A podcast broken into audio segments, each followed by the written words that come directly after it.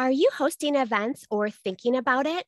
If you have event or sponsorship questions and need advice, I would love if you can text me at 480 530 5182 and you can have an event planner at your fingertips. I will put this information in the show notes and let's get to the episode.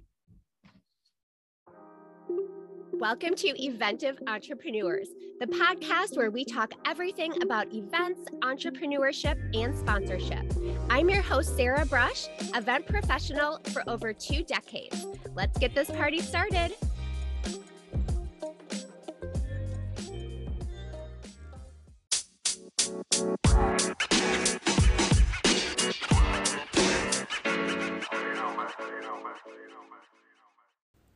Hey, everybody, welcome back to the podcast.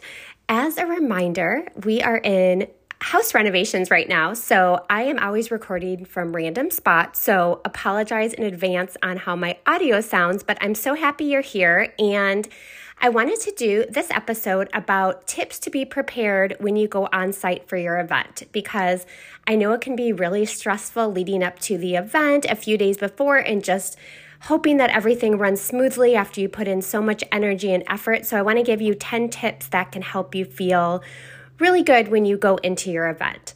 So, number one is creating an on site schedule, which event planners will call run of show. So, it's basically an hour by hour schedule that shows everything that's happening at the event. And this is a really good way to see if there are any gaps in any of the schedule it will show you like when vendors are showing up, when speakers should arrive, and you know, meeting speakers when registration is taking place.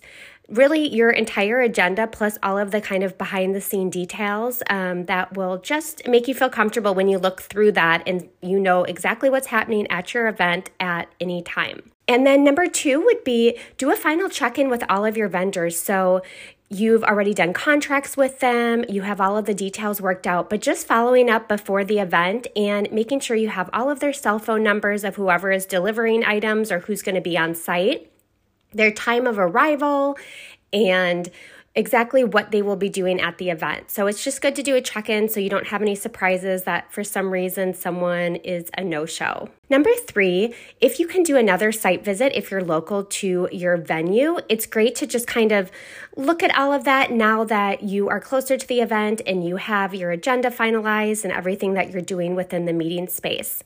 It's also good to ask the venue for a floor plan for your event so you know exactly where everything's going to be set up. And if you have any changes, you can do that in advance. So when you get on site, everything is exactly how you wanted it. And number four, if you don't have an event planner during the planning process, you can always hire somebody to be on site at your event.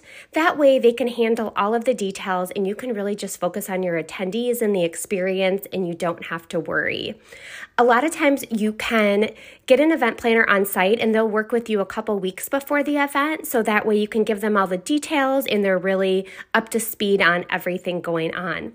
If you don't have budget to do an event planner, you can also just get volunteers, which you should have anyways, and these people can handle registration, handle being mic runners if you need that for Q&A, meeting speakers, handling attendee questions, everything that you do not want to worry about on site because you are just really focused on the experience at the event and connecting with your attendees. Number five is going over your banquet event orders. So these are called BEOs, and these are what hotels provide in other venues before the event that basically says what is happening at each time you know, what food is going to be available, what is the room setup. It's kind of like your run of show, but it's what the hotel is going off when they're setting up your event. So you'll want to make sure that you review that in detail so the hotel is really going off the correct information on what they're setting up and what is happening. And you will likely have to sign this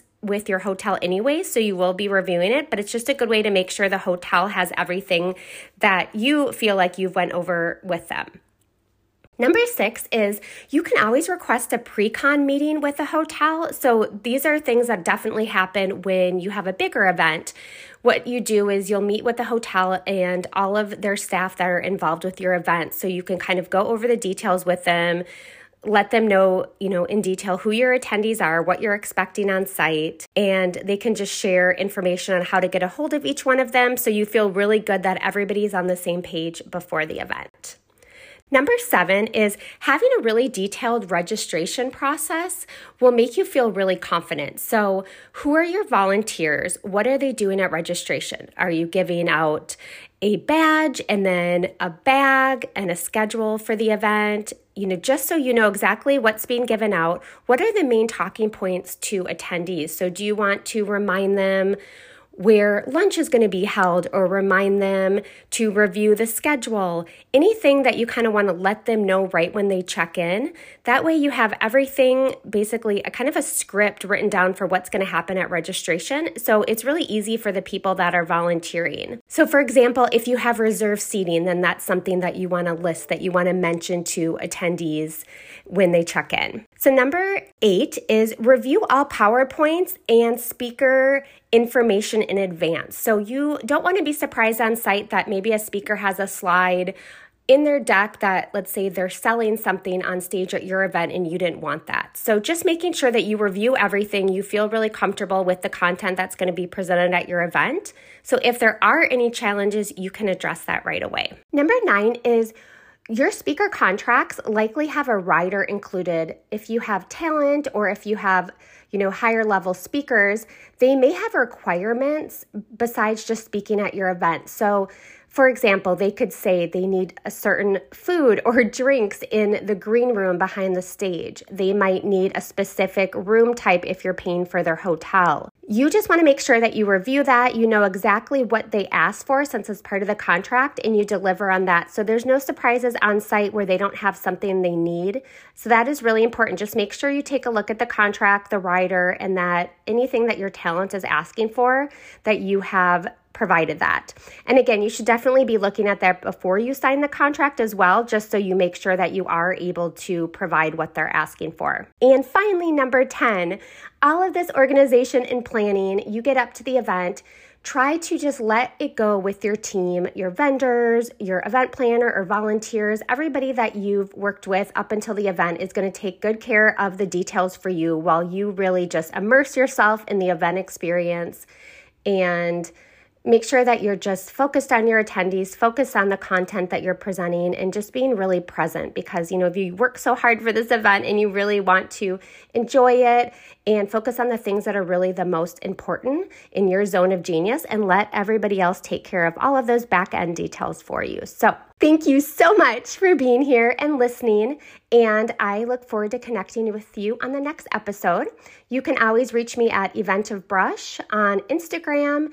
And also, I have a text list that I love to provide event tips and resources weekly. So if you want to join that, check out the episode notes, and I will talk to you soon. Thanks for listening. Your time is valuable, and I appreciate it that you spent it with me. If you're enjoying this podcast, I would love if you could review and rate it five stars. This helps us get the podcast out to more people. Thanks. Have a great day.